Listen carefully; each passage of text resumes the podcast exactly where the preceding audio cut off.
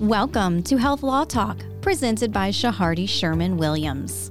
Health law broken down through expert discussion, real client issues, and real life experiences. Breaking barriers to understanding complex healthcare issues is our job.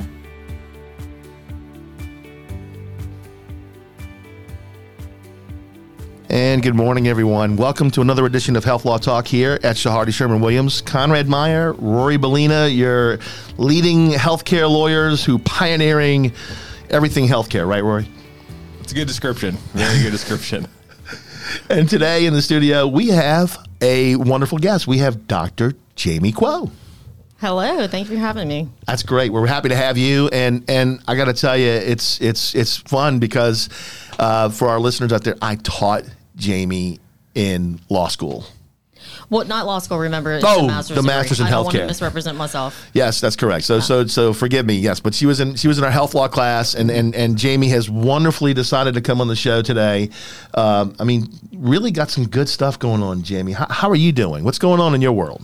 I'm doing well. I'm super busy, like everybody else in the world. Uh, I've uh, I'm still getting my master's degree, and and the reason why you think that I'm in law school is because the master's program is in the Loyola Law School. Right. So um, I'm still doing that right now. I'm taking six hours this semester. I'm still working full time. I'm an ER doctor, and uh, I'm doing a lot of my advocacy, which is what we're going to talk about today. That's great. So so let let's talk about that. ER doctor. I mean, you know, that's that's a big deal. I mean, you know, my wife's an ER physician, so I know how terribly tough and stressful that is. What how, what is that like? I mean, what, how long you been doing that? Where are you know? If you're comfortable saying that, what tell me about that role in, in, in terms of your professional career. Yeah, oh, exactly, for sure. Um, so I graduated from LSU Medical School in 07, and Hurricane Katrina happened during my third year. So my husband and I said, "Oh, let's go away for a few years. Let's let's Right. go have some fun." So we did residency in Charleston, South Carolina. Nice. And honestly, we probably would have stayed there, but my husband became disabled, so we moved home about six years. He got sick about a year after his uh, he started working, so we wanted to be closer to family, so we moved back. And I've been working in the community uh, since 2013. So I've been practicing, you know, for about what is that, 15 years? That's a that's a that's a long time. Yeah, You and know. it, and it does. It is a long time, and uh, you know, you were asking what's ER like. You know, we ER doctors see acute unscheduled care patients, right? So Right. patients that are having acute problems and they don't have an appointment with the doctor, so they come to the ER, right? Right. And then of course we see the patients that are sick and literally dying. right? Absolutely. and uh, it- it's hard. But you know, uh, I feel like my career has prepared me for what I'm doing right now. Because as an ER doctor, I literally all day am advocating for patients. Whether it's a homeless patient that needs to go to a shelter, we Mm-hmm. help set that up for some homeless patients. Whether it's a person who has an opiate addiction and they need to go to they want to go to rehabilitation or recovery we can help them set them up um, and then you know just the, the patients the 25% of the patients that we admit to the hospital we've got to advocate to their consultants and their uh, physicians that they get admitted to so you know all day long i'm talking to people i've learned how to um, talk to all different kinds of people right like i take care of ceos and that's I a care of- gift. I mean, that's a real gift to do that. I mean, being able to talk Yeah. to everybody. I mean, you really have to have a patience. I would think, right? I mean, it's hard. To, it's hard to do sometimes. It is. And you know what's interesting? When I was a little younger and more egotistical, I was probably a little more stubborn and hard headed and probably had a harder time. But Uh-huh. as I've gotten older, I've just realized that if I just keep the focus on the patient when I'm at work, I don't lose. You know, like whether I'm you know, fighting for something for them in the community or even, you know, arguing with a doctor about what the appropriate care is. I shouldn't Right. say arguing, but you know, spirited conversation, I guess. Um, you know, if I keep the if I keep the focus on the Right. patient, we Right. all win as long as we're doing what's best for them. And that's just what I've learned to do. Uh, you know, I was just talking with Conrad before the show when we were prepping. I think you're the first ER doc that we've had on the show. We've had a lot of doctors, so I just want to spend a few minutes, not a lot of time because we could spend a whole episode on on We could. what the past two years have been like for you. What was it like? Oh, that's a good moving question. out of that. I know. I promise. Give me a two minute answer on this, and then we could pivot off. We we could we could literally do a whole episode on that. We sure. could. So th- it was personally hard for me uh, because my husband is disabled, he's immunocompromised, and he's on oxygen. So I'm one of those doctors who literally, and I don't want to sound funny about this, but I, I don't, I'm not an anxious person, but that was one of the first times in my life and my career where I was like, I was literally at work and my, my partners were having to talk me down because I was so nervous. Because we, you know, we have a child, we have a 12 year old so there were all these, you know, and at the beginning, so many healthy people were dying, right? It was so virulent and so deadly that one, I was worried I was going to catch it and I was going to die. Another thing was that I was worried about was I was going to catch it and bring it home to my husband and he was going to die. And then we were going to orphan my son. I actually was one of those doctors that moved out of my house Oh wow. for okay. a few months. Yeah. Okay. And I had some really nice friends who donated their Airbnbs to me or That's some condo nice. that. Oh yes, people really came out and helped me. And then, um, you know, we just kind of went wild. You know, buying supplies. Even my brother, my brother, my my my family is from Lafayette, and we do industrial insulating. Not Right. me, but my family does. Right. And so my brother has all these industrial accounts, and he started buying those, you know, those coveralls that would cover the whole head and the Yes, body. He yeah. bought a bunch of those for us and donated to them, and we- got all these masks. And I was on, I was so active on social media, which I actually usually am not, but just Mm-hmm. posting every day, like everybody, you got to do this and you got to do, come donate your mask to us, blah blah blah. And then you know, taking uh, care of the patients was pretty frightening, you know, because they're looking at you and th- they were literally looking at me like you are right now, but their oxygen levels are in the 40s, which is That's not good. oh no, I mean your oxygen level should be between 93 to 100 percent. Right. They were in the 40s. And uh, so when we would have to put the breathing tubes, because remember th- there was a whole fear of the ventilator shortage Right. Yeah. Right. we were ventilating everybody. Um, you, you had to do your procedure so fast, and you had to be so confident in it to Mm-hmm. uh, to do it. That uh, I had a, I had sweat going to my back numerous times. Um, but you know, I was lucky. I, I I don't work at some of the bigger hospitals that were just crazy out the wazoo patients in the hallway. Uh, we were a little more controlled in my hospital, so we had all the supplies that we needed. So That's good. yeah. Yeah. I mean, I remember, you know, my wife came home, and, and I don't like talking too much about my wife, but uh, but she's great. We had a whole sterile technique. Like in other words, when she got in the garage, immediately take off all the clothes. There was a garbage bag waiting. She put it in the garbage bag, walked up, immediately went into the washer, um, immediately went into the shower. Uh, I mean, it was a whole thing for, I mean, and we did that for, gosh, almost a year. I mean, and I can remember that. And we, and I mean, I, I went to, I went and bought toilet paper. I mean, I had toilet paper and paper towels. And I mean, I mean, people thought I was You crazy. were a hoarder.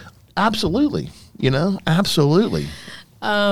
we did the same thing. I, I would get undressed on my on you know my back porch and everything. And you know now, COVID's not gone. Yes, it's less virulent, but it's still deadly for my family. Right. Right. It, that uh, uh, I still ma- y'all saw me. Y'all came in. I still mask. Sure. Oh my gosh. You know, I feel like everybody else. I can't breathe either in it. You know, I don't like wearing it either. But Well, I hope you don't feel to. bad because we're not wearing masks. I Yeah, hope no, you- y'all are sitting far enough away from me. okay. Okay. Good. Okay, good, good. Yeah. So how have things been? I guess let's segue into your practice now. How have things have things? I know there's normal is not the right phrase, but are, are things going back to uh, more of your pre-COVID practice? Yes. Okay, good. It is, yeah. Good. And, and you know, we, we definitely see all, all this spikes in the COVID and everything uh, as they come. We recently had one, and where there's always a few patients in the ER that have it, but I haven't seen anybody in respiratory failure failure recently. Uh, one of my partners said she felt like she saw original strain not too long ago. Oh, wow. Where like like I was I was describing like the patient that's sitting there looking at you, but Sure. their levels are in the forty percent. Um, so yeah, no, it's feeling Good. it's pretty normal. So how, how, how did, let me pivot back. Okay. the journey to law school. How I mean, I mean, most doctors I know. Oh, I'm sorry, not law school. The masters in, Yeah. in law. I Yeah. get that messed up. And that Rory's looking at me with four eyes. Like Conrad, he didn't go to law school. I will correct you every time. You I, I know you will. I know you will. I But so, how did I mean the masters in law or in, in health law? T- tell me how that came to be, or and, and, and where where did the desire to go Okay. for that Yeah, come no, from? I, I actually love telling this story, and it'll actually come full circle for y'all because when I was in my first semester, you told us about, I was taking Health Law 1, and Right. you told us about this. Oh, you didn't know about this podcast? We had this podcast we've been doing. So I started listening to it. Well, I think y'all's third podcast was about House Bill 495. It's 2021 House Bill 495, introduced by Barry Ivey, and it was a scope of practice bill. Um, Oh, I remember, I remember this. this I one. remember this one. Yeah. Yeah. I think it was your third. So it was very interesting. Literally, the day that you told me about the podcast, that was the podcast that was released that day. So, and that's honestly, I like it. House Bill 495 is what really started my journey with all of this advocacy. So, um, you know, in the healthcare arena, we have a lot of people that take care of patients, right? We have Mm-hmm. Right. physicians, nurse practitioners, PAs. We have pharmacists in the hospital. We have physical therapists, social workers. You know, there's there's a lot of different people. So, what I want to. I want to tell you about this. Four ninety five. Can you, you want to give a quick, quick little for the listeners who didn't listen to that podcast? What What is that bill? Why did that trigger Right, the interest? So, uh, 495 was asking for independent practice for nurse practitioners after a certain amount of time. The mid levels, correct? Yes. Okay, your APPs. yeah. Uh, so we actually, I call them non-physician practitioners. I think that that's a more accepted terminology because that's actually what the federal government uh, refers to as nurse practitioners and PAs. As a non physician practitioner. They're non non physician practitioner. Got it. Okay. Yeah. So we think that's our that's our accepted terminology for Got it. that. Okay. Uh, mid levels, because I have a lot of friends that are nurse practitioners and PAs. Right. Mid levels, they feel is a little uh, derogatory towards them. So I really try not to use that word. okay, I did, I did not know that. Good to Yeah, know. Good we to know. we used to back in the day, and I even slipped because I used that word. I for thought so long. APP was the one, like a, you know, advanced practice provider. that was sort of what we were told. But Um, That's- anyway, that's just kind of a a word that hospitals have made up. But I feel like every hospital, the hospitals around here definitely say APP. right? Okay. Uh, one of the big hospitals. Okay. We have a lot of word salad in health Yeah. healthcare. We surely do. But the the terminology that is accepted by CMS is non-physician practitioner. Got Okay. it. Okay. Good to know. Good to Okay. know.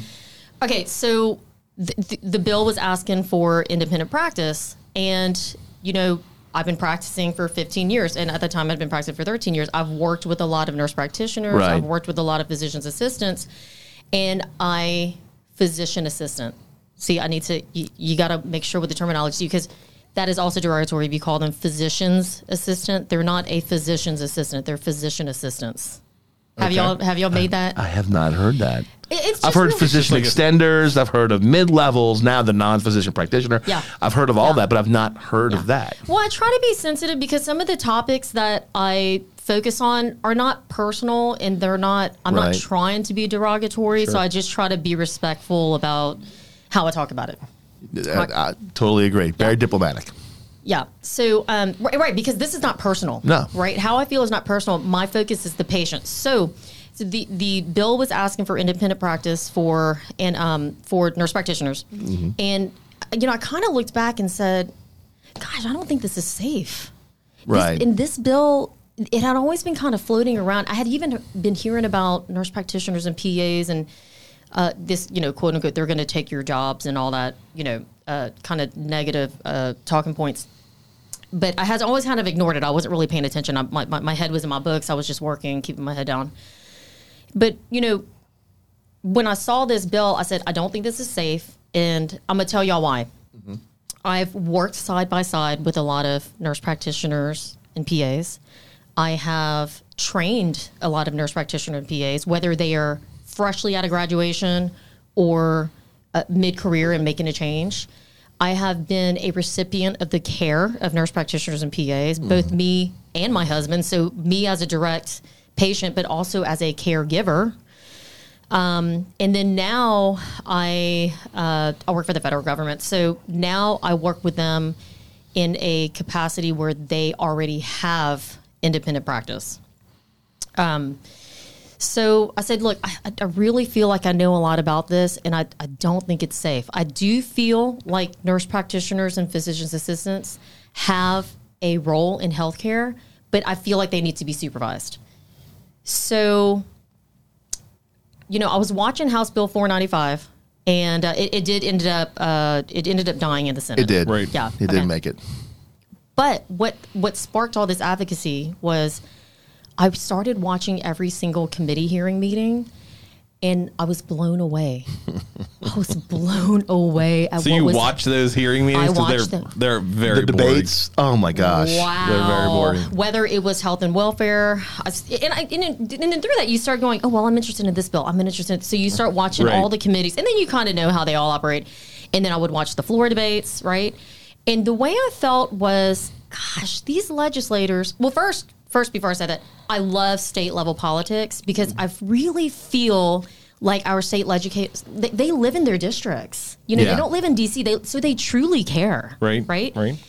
And I felt like I, I just realized that they don't really understand a lot of the bills that they're passing or not passing. Right. Right. Because I would agree with that. Some of them, if you look at health and welfare committees, Right. some of them are lawyers. Right. Some of them are some of you know some of them are Well, their not private. backgrounds aren't in healthcare. They're not healthcare, Right. so they don't truly understand how these bills affect patients at the bedside. And you have a lot of career politicians in Baton Rouge that you have been there for so long that they don't really understand or, or know. You know, you know And even at the hearings, though, Rory, I mean, because you got different interest groups, you know, pitching, Mm-hmm. right? Whatever the, the bill is on the on the on the table, right, at the Sure. committee level. So you might have a hospital or a, the uh, the state medical society or whatever whatever lobbying group is pitching these guys, you know, the the the, the, uh, the legislators. So Yeah. you know, I agree Yeah. with. It. I've seen I've seen it. It was it was Oh. it's terrifying. Yeah. So by the end of that session, I said, "Oh my goodness!" Right. I was like, "Patients need an advocate, and it's going to be me." So, but I felt, and I felt like I have time. Like I'm an ER doctor. I do a lot of shift work, so I have just like some day, like this week, I have Monday, Tuesday, Wednesday, and Thursday off because I'm working this weekend. You know, so Got I it. have time Okay. to do this kind of outreach. My specialty has taught me how to be an advocate, so it kind of comes naturally to me now. Mm-hmm. You know, being able to talk to people and advocate for the patients. I can see that in you. Thank you. And, and but then I said, well, God, I want to go to law school. So I started researching law school, and honestly, with the disabled husband and, and Right. the son and the full time job, I really couldn't. But Loyola had this master's in healthcare admini- healthcare and master's in health law and administration, and I said I'm going to do that. It's it's a master's program, it's 30 hours, and I'm still going to be able to really focus on the classes that will help me. And it's been amazing. It's been absolutely Awesome. amazing. So and, we, classes- and we were the first class. I mean, Yeah. were, that, were we Yeah. the first class? Yes. So, Yeah. so I have to ask, and, I'm, and, I, and you're in front of me now. Did you like the class? Did we do a good job? Oh, I loved it. I loved it. Uh, you know, it was a little chaotic because you know, I, Bo taught on Mondays and you taught on Wednesdays, Yeah. so you would have to Shift. switch your brain. You know, but at the end, everything really came together and it was great. Oh, I use actually. You know what? Hmm. Um, I'm a member of the American College of Emergency Physicians. Yes. And this past year, I was a counselor, where you know you go to the and you go and you make rules for the society and everything. Yes. Okay. I actually uh, introduced um, a resolution to ask them to support, uh, to ba- basically give legal advice to new graduates on uh, contract negotiations. That's great. Yeah. That's really good. Yeah. That is really good. That's really good. It See? didn't get, and it was that really stems from you because when I was in your class going, yeah. I've never hired a lawyer for any of my contracts. I got really lucky. Yeah, you know, sure. that I didn't get trapped anywhere. Right. But it was after taking your class that I said, you know, we need more representations. Physicians are, you know, we got the tunnel vision. We're way too into our books. We're not paying attention to anything. Physicians are notoriously bad about money. Notoriously bad. Very true. we we can agree to that, right, Um, Yeah. I Rory? agree with Yeah, that. I'm sure y'all Conrad's can, got yeah. personal experience from his Yeah. life, I'm sure. Yeah. No, I, my wife does a good no, job. no, she's she, knows she's all she's knowing. on, She's, she's all on knowing. ball. You know. so wait, so so so that that was a very good experience for you, and now so taking that experience, what have you done to further the advocacy? Where where are you now? What's going on now? Yeah. So we ended up for, so there's I'm not the only physician who feels this way. Okay. Right. A lot of physicians woke up that year and we said, gosh, we really need to advocate for the patients. So three of us, interesting enough, three we ended three ER doctors. I guess we just have more time during the week. You know, uh, started a nonprofit. It's called Louisiana Physicians for Patients and we decided we're just going to advocate for the patients you know so we raised money we and literally i'm talking about cold calling my friends and just going down like hey i'm starting this group we're going to hire a lobbyist and you know we you know i'll, I'll go on a little tangent right there our, I love our lobbyists. Right. Um, I think lobbyists have a very negative reputation uh, in general. I agree with that. But you know, I can't live at the Capitol Right. and contact every single one of them. And if you really, it, I spent at least one day a week at the Capitol this past week, uh, uh, doing the physician of the day, and also just going to meet with my legislators and everything. And uh, if you meet the lobbyists, they're wonderful. They're nice. They're just doing a job. They're Sure. just they're just spreading your message for you because you're at work. Right. You know. Sure. Right. So what's the Yeah, so, overall okay. message of the nonprofit? Yeah. So uh, we patients first. Okay. Patient safety. That is the main thing. So we started the nonprofit. We started that in February. We raised money to hire a lobbyist. And uh, what we've been doing is we're trying to educate the legislator. So the, the goal has not changed, right? So that's that's how I originally felt was I needed to educate the legislator. So what we've been doing is we've just been meeting with as many of them as possible Okay. whether it's uh, bringing them to lunch, and you know, I, I, I even brought all my stuff today to show y'all if y'all weren't interested. But you know, we kind of showed them the data of why they should or should not be voting a certain way, Okay. and uh, all the data that we bring is very patient focused. Okay. Uh, So we talk about like quality, cost, outcomes, uh, mortality. So are you having to do this every time a bill is introduced, Yes. where you get a you get a, a, a draft of that first bill when it's read, and then you say, okay, we're good with this one. We want to tackle this one. We hate this one. Let's, is that kind of what the process of the nonprofit is? It is, yes. And you know, we're so small. We and we don't even really have a membership yet. Sure. Uh, we're not completely organized because we're brand new. We're, we just started, you know, what eight months ago.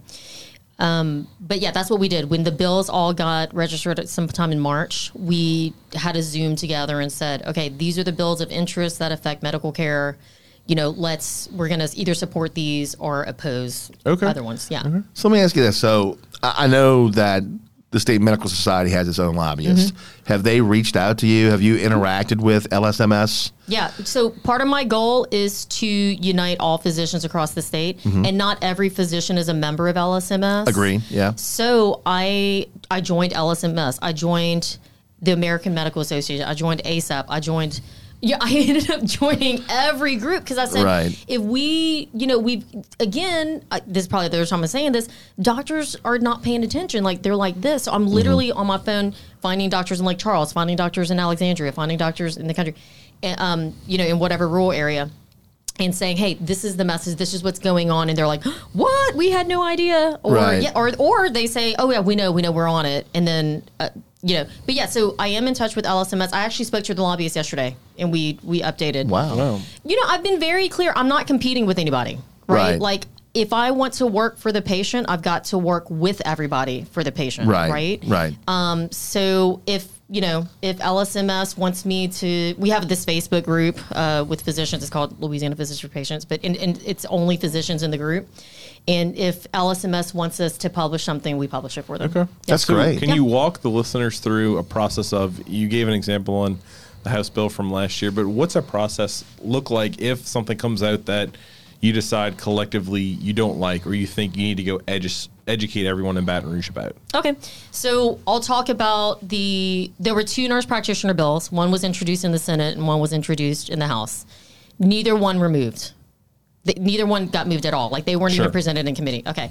There was a physician assistant bill, and I'll go into detail about that one, everything that we did. And then there was also a pharmacy bill where they were wanting to diagnose. No, no, actually, that was the one thing they didn't ask to do. They were wanted to prescribe medicine, order labs. Um, they basically wanted to practice medicine Okay. uh, and leave one step out, which uh, we didn't support. Okay. Uh, that one died in committee two. Got Okay. it. It got it got discussed a few times, but it also died. Okay, so the physician, the PA bill. Right. The PA bills have the PAs uh, have a lobby in Louisiana. It's it's LAPA, Louisiana Association for PAs. I'm uh, I'm pretty sure that's what it stands for. So they uh, they want to practice independently, and it's part of their uh, OTP strategy, optimal team practice. Okay, with optimal team practice, they have uh, four strategic pillars, and one of them is to have independent practice. Okay. Okay. So what we do is we kind of, you know, obviously we read the bill and we see what they're asking for. And right now, PAs need supervision. Nurse practitioners need collaboration. PAs need supervision. When they are supervised, uh, what happens is the physician that they have their you know, for lack of a better word, their contract. Well, actually, I think it is a contract. It is. Okay. When they go over their contract, the physician that they work with, so let's say ortho, because I know y'all had an orthopedist here who was talking about a mid level one time. Um, uh, do you remember that? He was, I think I do. yeah. I think I do. Uh, if it wasn't telling you, I listen to orthopedic, your you see, I podcast. tell you, see, she's, I know. I'm, I'm trying to remember. Um, Jamie is really on it. I mean, wow. Um, anyways, so I think he was from Colorado or something. Oh, he was from out of state. Yeah. I, I do know what you're talking about. Okay, so PAs, lo- I mean, orthopedists love to have a PA because they do first assist and they'll go. It, it was the one on physician contracting. It was the one I did an ortho contract Yes. for and that's what it was. Yes, exactly. Yes. Yeah, and Okay. that was actually one of my inspirations too for asking for contract uh, help with the my national society. But anyway, so they like to use PAs because they can first assist them, and they, or Right. they can do start, they can start consults for them. You know, for example, um, I had a spinal tumor uh, when I was a resident, and right now I still follow up in town uh, every few years. And when I go, I will see the physician assistant, and then they get all my history, and then they go speak to the doctor. They go present it to the doctor, um, the neurosurgeon, and then they make their decision, and the PA comes back and Okay. talks to me. But I, but then the physician, the physician also comes into the room. So it's more Right. efficient. It allows you to see more patients. Exactly. You know, exactly. it, and you keep the quality there because the physician still sees has you. oversight. Yes. Okay. So, um, so I'm sorry, I go into so many tangents. Um, so we look at the bill, we kind of we we see what they're asking for. Well, our concern this year was the, the the optimal team practice, right? They were the strategic pillars. One of them is to get the independent practice. Well, what what their lobby I felt did not reveal was there is an alliance in the PA world called the Physician Assistant Education Alliance, and they wrote a white paper in 2017 talking about optimal team practice. And they said, okay, we agree with three out of four pillars that y'all suggest. And one of them was, you know, one of the pillars was pay parity. We agree with that. One of them is the PAs wanting their own uh, licensing board instead of being under the BME. Okay. Um, and they said, okay, we support that. Another one was uh, promoting team practice. I, I'm not really sure what the details of that was, but they said, yes, we agree with that. Right. The one thing that they said, the fourth pillar, which was asking for uh, unsupervised practice, um, they disagreed with. And they went through all the education and they said, PA schools do not prepare PAs for independent practice. We oppose this. And uh, so this was written back in 2017. They were saying, you know, we don't prepare them for that. The the way that the PA body was built or the education was built was that they go under supervision. Like that's the whole point of the Right. specialty. Right. Right.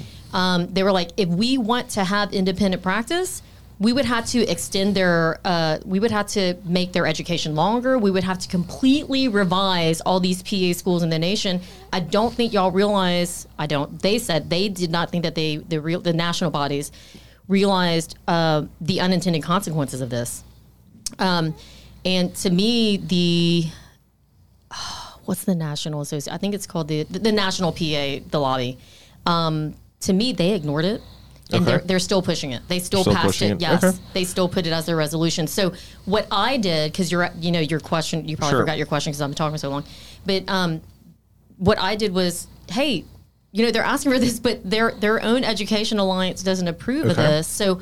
I take it. You did that at the committee level. So you went to the committee and said, "Hey I- guys, y- ladies, y'all need to see this this white paper." I mean, did you sort of bring that to them? I mean, how did you advocate uh, to, I guess, kill the bill?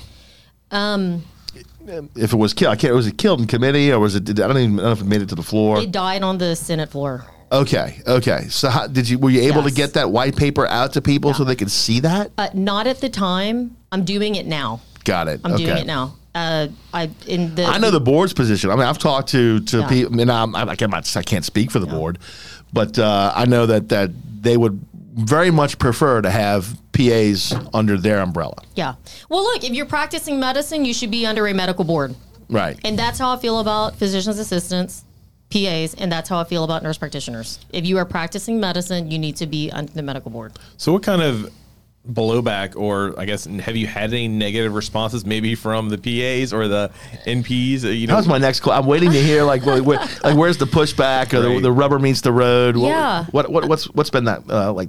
nasty Facebook messages. Right. If, Um, or they did you get doxxed? Okay, so I do not like to put stuff on my social Facebook stuff because th- there's face. I think social media is so dangerous, and that's why I stay very data focused. I'm like, Sure. if you if you have the data and you focus on the patient, like I said, Right. you can't lose, right? Right. So, um, and I'll just speak and I'll speak to the nurse practitioners and the PAs. When the PA bill came out, I actually texted a like eight PAs that I know. I said, "Hey, do you support this?" Six out of eight of them said no. Wow. They were like, "We don't know." wow. and they were like, but you know, everyone fears retaliation because Sure. a lot of a lot of physicians won't even speak out. Physicians that like oppose Sure. the unsupervised practice, they they're like, oh, I'm afraid my, my, my job's gonna get mad at me, or I'm afraid Right. I'm gonna upset this person at work or something. Everyone's afraid to offend everybody. Uh, but what I've done is like, you know, my ego is not as important as patient safety, right? You're going to be a patient. You're going to be a patient. I'm going to be a patient. We're all going to be patient. All, we're all going to be affected by this. So, as I feel, as long as I keep my focus on that, then what people have to complain about is is irrelevant. But also, Jamie, So- I mean, I think this too, though. I mean, sh- shouldn't we be able to have a conversation about this anyway? yeah, and I do, you know, Without having hurt feelings, I mean, shouldn't we be Yeah. able to all sit around, what, whatever the topic is, shouldn't we be able to talk about it? Uh, Exactly. And there's one nurse practitioner that she and I have talked about this several times and we have, you know, spirited debates about it because she wants, you know, she wants the unsupervised practice. And, uh, Well, she and can I'm always just- go to FQHC. She can always go to there and the federal because there's no there are no supervised Yeah. practices there. Yeah. But I get what you're saying. Yeah, and you know, I, I, I I just told her it's not personal. This is not about you. And Right. this is not about me. right. You know, this is about this, and I, I don't agree with it, and I, Right. somebody needs to speak out. You Yes. Know? Okay. So, and it's going to be me. Okay. I like that. Yeah. And why wouldn't it be you? I mean, why would? So, so let me ask you this: So, you eight months into it, um, did you ever think you were going to do this? No, no way. Um, I, I, I can't believe. I just look. I had a revelation. I just like I woke. I, I was literally watching one of the committee hearings, going, "Oh my gosh, oh my god!" Like literally pacing back and you forth. I was like, "I've got to do something about Right. this." I was like, "I'm starting a Facebook group." That was my first thing. I'm going in, and literally, I just went down. I added every single doctor that I, I knew to it, and um, So let me ask you this: It took off from there. How big's the group now? How many members do you have? We have about 700 members. Wow! Um, wow! Not. We don't have 700 members of the like the the nonprofit. Okay. Oh, in the- in the Facebook We have group. 700. Yeah. Um, I actually we actually haven't started the membership drive yet because Okay. we're, we're still filing right now Sure. and building the website and everything. And and I do everything myself. Like I I spend a, a lot of money out of my own pocket. you know, you know who she reminds me of? Dr. Hoyt. Yeah. Yes, Yeah, I mean true. you, you Another guest on the show. Another guest on the show. So, I mean the drive, the passion. Yeah. I mean, I mean you're just a go getter. I'm stubborn. I'm a little stubborn. No, I mean, I, I think you're passionate about I what am. you like. It sound. I mean, I can hear it in your voice. I mean, Rory, I can see it. We can see it in your in your emotion, and and I think this is a great thing. I mean, who who knew a year ago that you know sitting here today you're going to have a nonprofit that you're being a patient advocate. Um, you went to get you got you're getting your masters. I mean, I, I mean that's just so it's very interesting. Yeah, it's and it's fun, you Yeah. know. And uh, one, actually, a few legislators actually complimented us and said, you know, we really like hearing from y'all because y'all are focused on the patient. Y'all, y'all, when we talk to y'all, y'all It's not about you It's not about my industry. or, or the physicians. It's Yeah. about the, the people. yeah, I'm sure they get so much from the insurance side and the and the reimbursement side and the big lobbyists that come in for fighting for whatever it's going to be for Blue Cross or whoever it is. Mm-hmm. So coming for a, a patient perspective, I'm sure they don't get a lot of that. Yeah, No. because when they, they when they ask me, oh, I actually I had a conversation with one of the, I was I was in the hallway at the Capitol, and he goes, "So what do you do?" I said, "He was like, where do you work?" And I said, "Oh, I work for the federal system." And he goes, "Wait, but y'all are they already have unsupervised practice in the federal system?" I was like, "Yeah, I know." He was like, "So." Why are you doing this? I was like, because I'm doing it for the patient. Like, I get nothing out of this Right. Right. you know Right. and, and and that is something that i'm constantly battling and you probably remember this from uh from class but i'm constantly defending physicians because it's so easy to vilify physicians and act like they're trying to protect their wallet Right. and trying to you know our egos are so big or something Right. really come on do you think a neurosurgeon needs to have his ego stroked the, the, the neurosurgeons true. let me tell you something the neurosurgeons are some of our biggest supporters Let me tell you, we, we represent. I mean, I represent several neurosurgeons, and I can Oh. tell you right now, they, they they need no stroking. They need no stroking, None. and their their jobs are not threatened by unsupervised No, practice. right, you know, no, why are they right. why are they supporting us? Because they care about the patient, Right. Right? Because I think I think you have a lot. Don't you think you have a lot of doctors who generally, when you get down to the to the marrow in their bones, that's how they really feel. Oh, absolutely. And the, the problem is we all go into medicine with that very altruistic, I want to help people Right. attitude. And then you get into it and it's easy to forget and get lost in all the drama of the day, the paperwork, the never ending clicking, the insurance, the prior authorization. I mean, there's just so much that just drags you down. We call it moral injury. Right. Um, that it, it, it's hard to remember, you know, why you did this. Sure. But uh, I know on my hardest days at work, I'll turn to the nurses and go, "We had a great day." And they're like, "Oh, you're crazy," and I'm like. No, we saved lives today. Like Right. that's Yeah. don't forget that's why we're doing this. Like we we got killed and retired, and we filled out a we clicked a thousand times, you know, but we saved a bunch of lives today. Yeah. So and that's why we all went into it. So um, people get reminded of that for sure. So where where Louisiana Physicians for Patients right now currently it's you're looking at legislation. Mm-hmm. Do you see this expanding into other areas, maybe with even medical legal partnerships, things like that that that that not only help patients from the legislative standpoint, but in other ways? Oh, absolutely. And we already we we do. You know, I've, I've been talking mainly about scope of practice this whole time. And you know, let me go back. I said I do everything myself. I don't exactly do everything myself. We do have a core group of people, and we have I have advocacy partners that we we go to the lunches together. I'm just talking about like doing the paperwork and building the website. One of Right. my partners did the website, so I don't I don't want to. If they're listening to this, I don't want to completely take their credit away. I just mean that we're it's a team effort. It's a team effort. I just mean that we don't have an executive director. Like we're just it's well, they have truly you. I mean, I would think that you're the executive guess so. director. I would think so. I guess so. Um, yeah, no, but we already um, You have a board. we not yet because well, okay, kind of. So one of my partners is the president, another one is the treasurer. So for a nonprofit, you really only need two officers. But my partner who's doing the paperwork right now just messaged me like two days ago. So hey, do you want to be the vice president? I was like, sure. You know. There you go. See, you have a title. But yeah, so we've already expanded out. We we do give opinions on non competes. Uh, uh, we gave opinions like because there were I think there were two bills this past year. They didn't move. They stayed in the Sure. yeah, we uh, talked about that was another podcast on It that one. was. That's right. we something that we would like to do is uh, we'd actually like to introduce some proactive bills, some protective bills. One of them is uh, transparency. So a lot of not a lot of clinics. There are some clinics out there. Well, they'll, they'll do like a bait and switch. Uh, so you make an appointment. You think you- you're seeing, you know, Dr. Conrad Meyer, Right. and when you get there, you're not seeing Dr. Conrad Meyer. You're seeing their nurse practitioner or their right. So it's a bait and switch, and then uh, the, the, you know, and then um, there are some uh, nurse practitioners who are introducing themselves as doctor in the clinical setting, uh, and it doesn't always get clarified that they're not a That's to me. That's the biggest frustrating thing I think for patients is Yes. the is, is is how you you know who's addressing Yeah. and what terminology they're using. What are they they showing the patients? yeah, exactly. So there is uh, the American patients don't know, Jan. They don't know, and They right. know. So that's what we're here for. We're here to try to educate them and try to protect them by passing this proactive legislation. So we're going to try to practice, uh, pass it or introduce it this year, but it's a fiscal year, so I don't know what's going to happen with that. Right. But um, it's transparency in healthcare. It's saying like this is who's working today, this is their credential, um, and then uh, Interesting.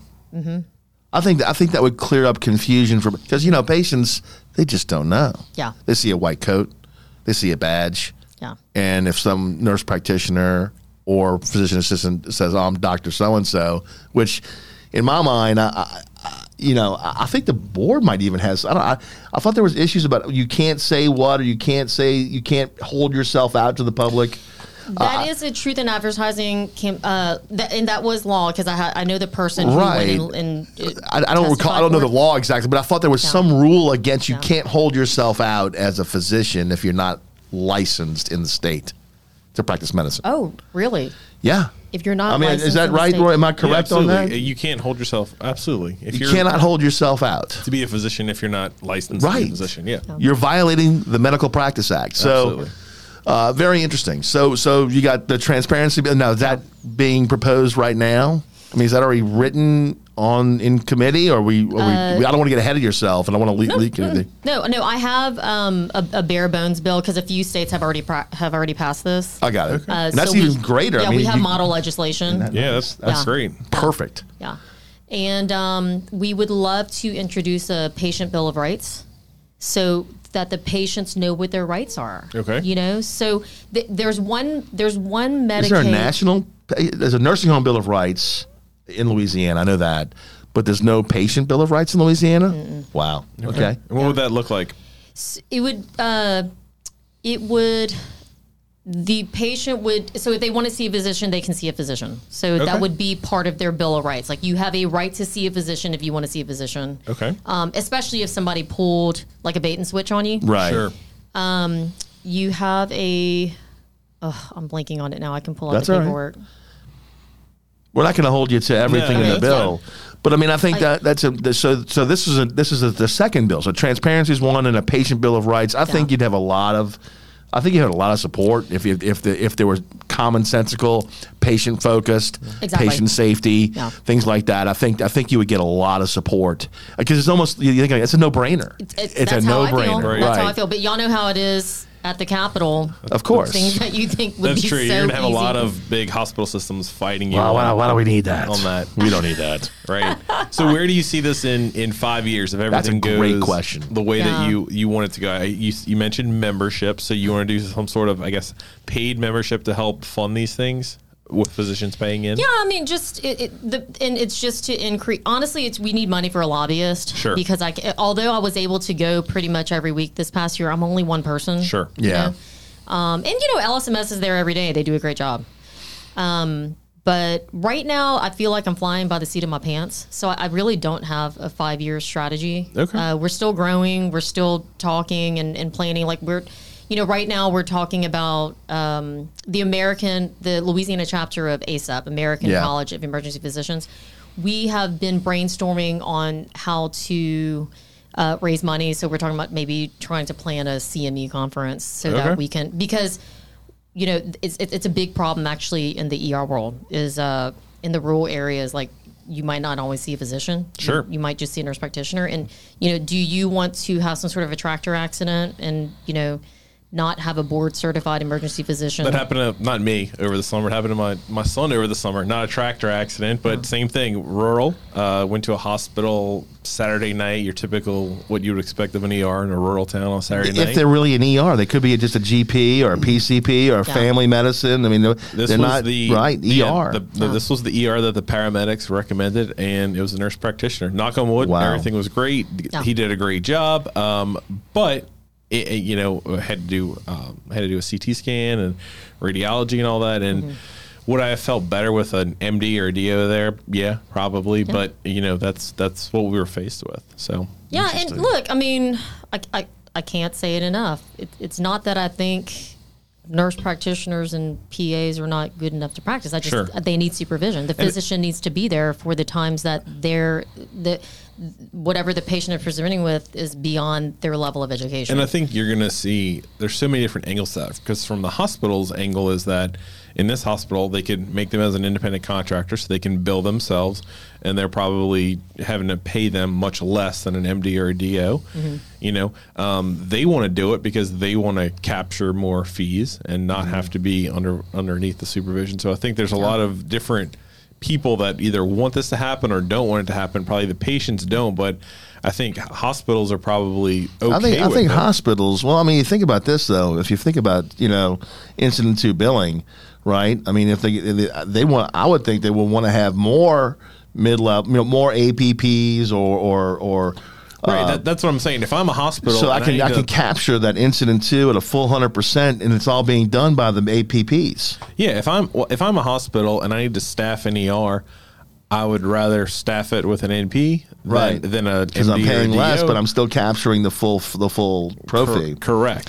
so, uh, okay, so That was a lot of legal jargon, but that's that's that's you know. No, no, I hear everything you're saying. I actually agree with you. So, um, the and, and that is what is happening. So, but that's like the tip of the iceberg, right? So, Right. the the people in the business office are saying, "All right, we're gonna hire Um, and this is happening with private equity, which I think private equity is the root of all evil. Like uh, when they move when they move into the hospital systems, costs go up and Yeah. quality goes down. It is proven. I mean, I have a bunch of data to back that up. Okay.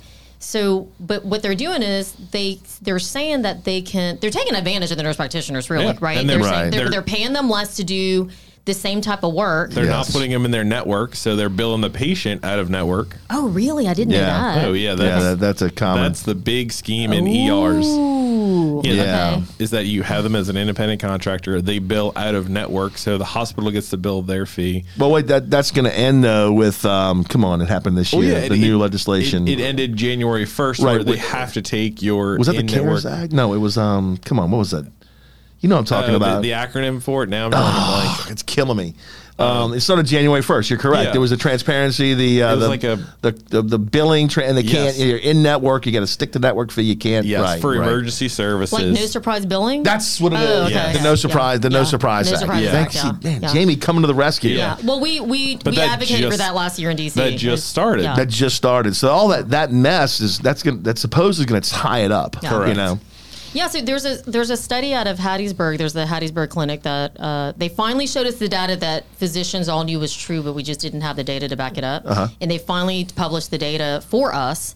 So uh, Hattiesburg Clinic is a clinic in Hattiesburg, Mississippi, and you know they're cousins, so healthcare is very similar. Right. But they are an accountable care organization, which means that uh, they see they're funded by Medicare, Sure. right?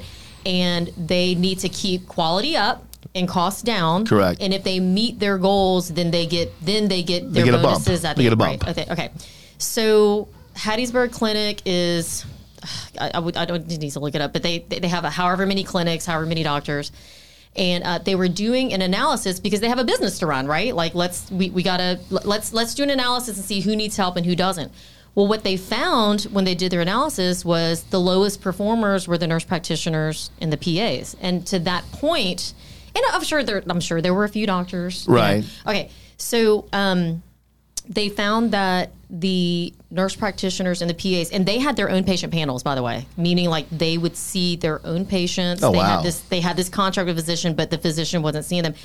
Well, you know, the CEO, he's done a few interviews, a few like podcasts and stuff like that. Right. Where um, they were under the assumption that the quality would be good and the cost would be good. So that's why they hired them. They were they were But they gave them their own panels. they gave them their own patient panels. Yes. So when they did the analysis, and this is 10 years of information, they found that the uh, nurse practitioners and the PA panels, independent run panels, uh, perform lower in eight out of 10 quality metrics. And if you care about money, Right. the nurse practitioners and the PAs cost uh, Medicare $43 per member per month for the affected patient. So when you calculate that out, it doesn't sound like a lot, right? Oh, it's only only $43. $10 million a year. And this is just for uncomplicated patients. They And why were- is that? Why do you think it cost? Well, they, Medicare? they must Because- have had large panels, and they must have had a, a tremendous amount of patients, Yeah. and at that dollar rate, you know, yeah. annualized. Well, they, they, they order more consults. They order I more got tests. it. Some more tests. Okay. Yes. But wait, is it not? Is it? Not, but it's capitated. Is it capitated or is it? no. So it's fee for service. Mm-hmm. I got it. Oh, I don't know if it's fee for service, but I know it's not capitated. Because when you say forty three dollars per member per month, I'm thinking in my my, my brain that's a capitated payment. But No, but no, it's not. they were they were billing out to Medicare, costing Medicare forty three dollars Wow. more per member per month. And this was just for simple patients. This simple. oh, I see. Above above that, I got it. Above. Exactly. Okay, they were out. They were the outlier. Yeah, because they were they and and this is what their data showed. You know, they consult more. Even the consultants were referring to other consultants more. And in the independent panel, you know, non physician practitioners. So Um, so what they did was after they Right. did that analysis, uh, starting in 21 or tw- maybe this year, uh, they took away all of their independent panels, and all the panels need to be overseen by a physician now. interesting. And, and like they were very, they were like, look, they, they said the same thing I said. We value our nurse practitioners, we value our, our PAs. Uh, they just need to be supervised now. That's what's best for the patient. Um, and they said they said the NPPs at their clinics, like they had six months to prepare for it. They took it very well. They weren't offended because Right. you can't argue with the data, right? interesting. It's Medicare data, it's, Right. Right. Um, so they said it went very well, and you know, we we did have the the nurse practitioner lobby and the PA lobby kind of try to brush it away. They actually did that in committee, and I was actually very upset with it because I felt like they misrepresented the study. Um, but um, they, they they tried to blow it off. But I'm like, you know, if you if you read the study, it's only five pages. You know, it's very clear Right. uh, that patients need physician-led care.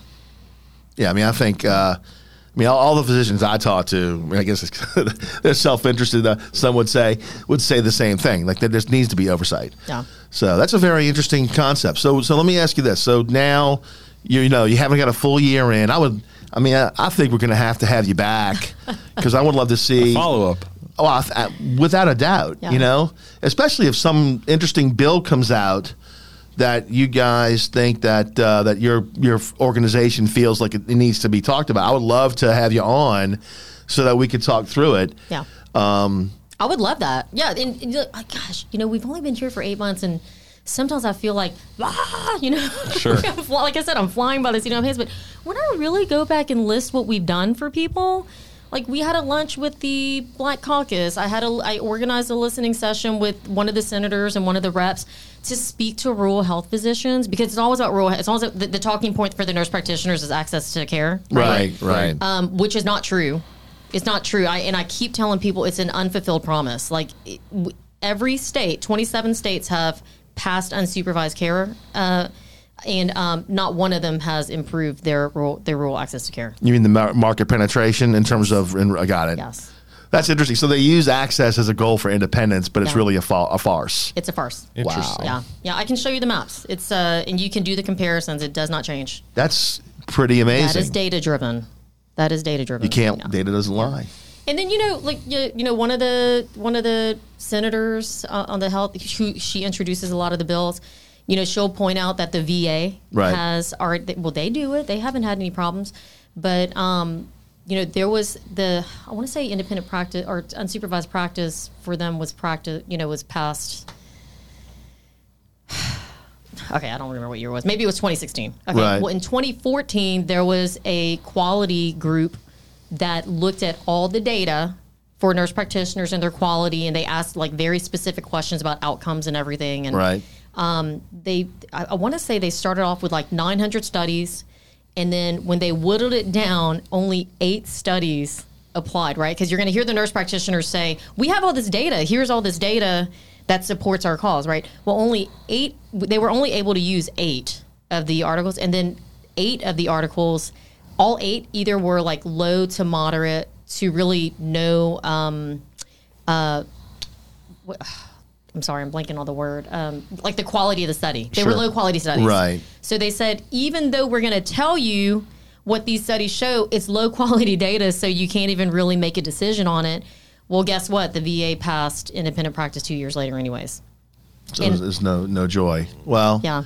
So let me. I mean, we talked a lot about today. Yeah. Um, the focus on oversight for nurse practitioners, physician assistants, uh, non-physician providers. Mm-hmm. Um, what other? And we talked a little bit about transparency. Mm-hmm. Are there any other topics that your organization, the Louisiana uh, Physicians for Patients, is is looking at? Um, and, and if there's not, I'm just curious if if it's if there's any other things that, that are on your radar right now, right, for your organization that, Yeah. that you want to bring up. No, uh, everything that we comment on is very like. ugh, said it for a dozen. It's very, very, very patient focused. So we did comment on a few like vaccine bills um, where we felt like it would be detrimental for the patient. So there was one bill. Um, it was uh, they were asking for pharmacists to be able to give vaccines to uh, people of all ages. Like right, Right. now, you have to be a certain age to, to get a vaccine in a pharmacy. And uh, we actually opposed that. And it was very mixed. The, the medical community was very mixed about that. But we opposed it because um, I personally know people who, uh, like Children's Hospital, I think this is great. Children's Hospital has a shop bus to make getting vaccines more available. Right. Uh, more like they'll go park in, you know, the Walmart parking lot and like, come get your shots. Sure. Right. I think that's great, but I personally know some people who don't go see their primary care physicians because so they don't get their wellness checks, right? Got it. And preventive health care is what prevents you know, medical problems, and that's where a lot of medical problems are found. So if you go every year and you just go get your shot and you don't see your physician and they don't hear that murmur or see that medical problem that you don't, then we felt like it was a danger to patients. So we actually opposed that. So so no. So as a as a broad um, broadly, no, there's no specific topic. Uh, we kind of just like we kind of address them as they come. Gotcha, gotcha. Yeah. We're gonna. Uh, let me ask you this, Jamie. So, if, if someone wants to go to, I know you haven't built it yet. You're saying you're building the website. Do you have a domain, a, a, a, a domain name or, or website address that's going to be coming out yet? As if you do, I think it would be really, it would be very interesting. And if you don't, if you don't, uh, we can always get it to you later. That's fine. Yeah. We can post it on the. Uh, On the link to the podcast. yeah, we could do that too. Oh, that'd so great. that'd be great. You know. Um, it's Louisiana. It is. It's HTTP Louisiana Physicians for Patients dot. Well, www.louisiana physicians for patients It's not www. It's not. It's just the HTTP. colon slash slash Exactly. Louisiana physicians for for patients Patients. Yeah. dot com. Yeah. Got it. Okay. Or dot org or something. Or Well, that'll- shame on me. We'll Shame get it. on That's me. I'm okay. That's sorry. okay. Well, well We'll you know get what? We'll get it from you. But I want to be able to tell the listeners if you want to go to the website and look at what your organization is doing for patients, I think that would be something that, that, that would be of interest. You Thank know? you. Well, Jamie, uh, Rory, any final thoughts for Dr. Quo? No, I think we should definitely have you back. Maybe when, Yes. when some bills come out in session, Yes. we'd love to hear. I want Jamie your on as a regular here. I mean, she's I like a natural. I would love to you do know? that. Well, we want to thank you very much for coming down today. It's been a pleasure seeing you. I, I really, I really enjoyed this. This was really fun, uh, and I'm so happy for you. I mean, this is, I, I- you know, I, I've like I've watched you in the classroom, and now I'm seeing this. It's like uh, I'm very proud. I'm very proud. Thank very you so proud. now. much, I'm thanks very for happy. having me. Great. We'll look forward to next time. Well, everyone, thank you very much for another episode of Health Law Talk. And uh, we'll post this up pretty soon, I hope. Rory and I will get this done. And we look forward to the next episode. Everyone have a great week. Enjoy. Thanks for listening to this episode of Health Law Talk, presented by Chehardy Sherman Williams. Please be sure to subscribe to our channel, make sure to give us that five star rating, and share with your friends. Chehardy Sherman Williams is providing this podcast as a public service. This podcast is for educational purposes only. This podcast does not constitute legal advice, nor does this podcast establish an attorney client relationship. Reference to any specific product or entity does not count as an endorsement or recommendation by Chehardy Sherman Williams. The views expressed by guests on the show are their own, and their appearance does not imply an endorsement of them or their entity that they represent. Remember, please consult an attorney for your specific legal issues.